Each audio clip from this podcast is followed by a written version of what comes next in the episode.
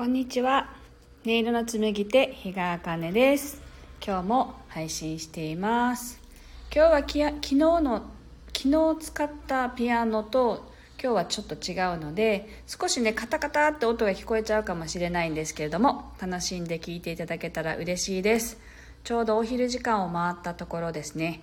今日の一曲を弾いてみたいと思います。聴いてください。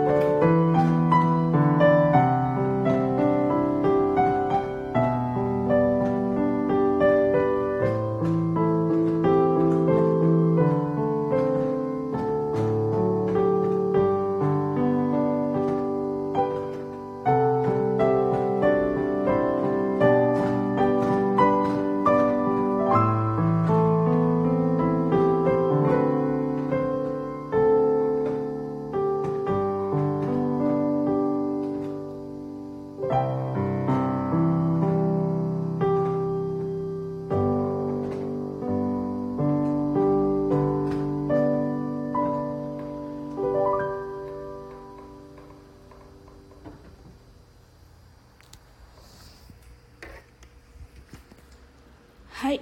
1曲弾かせていただきました。あコメントもいただいていますね。ありがとうございます。はい。今日はですねあのちょっと電子ピアノを使っているんですけれども鍵盤がピアノに近い形なのであの音がやっぱりカタカタってなっちゃうなっちゃうのでもしかしたらその音もね皆さんに届いちゃって聞き苦しいかなっていうも思ったんですけどあ今だなと思ったのでね今弾いてるんですけれどもね。はい。今日の午前中はあの実はあのヒーリング作曲講座っていうのを開催していましてあの Zoom を使って作曲講座を今終えたところなんですね。であのその後にまあ土曜日と日曜日は配信せずに平日だけ配信しようと思ってたんですけどあなんだかあのピアノを弾きたいっていう気持ちになったので今日配信させていただいています。あと1曲弾きたいと思います。お聴きください。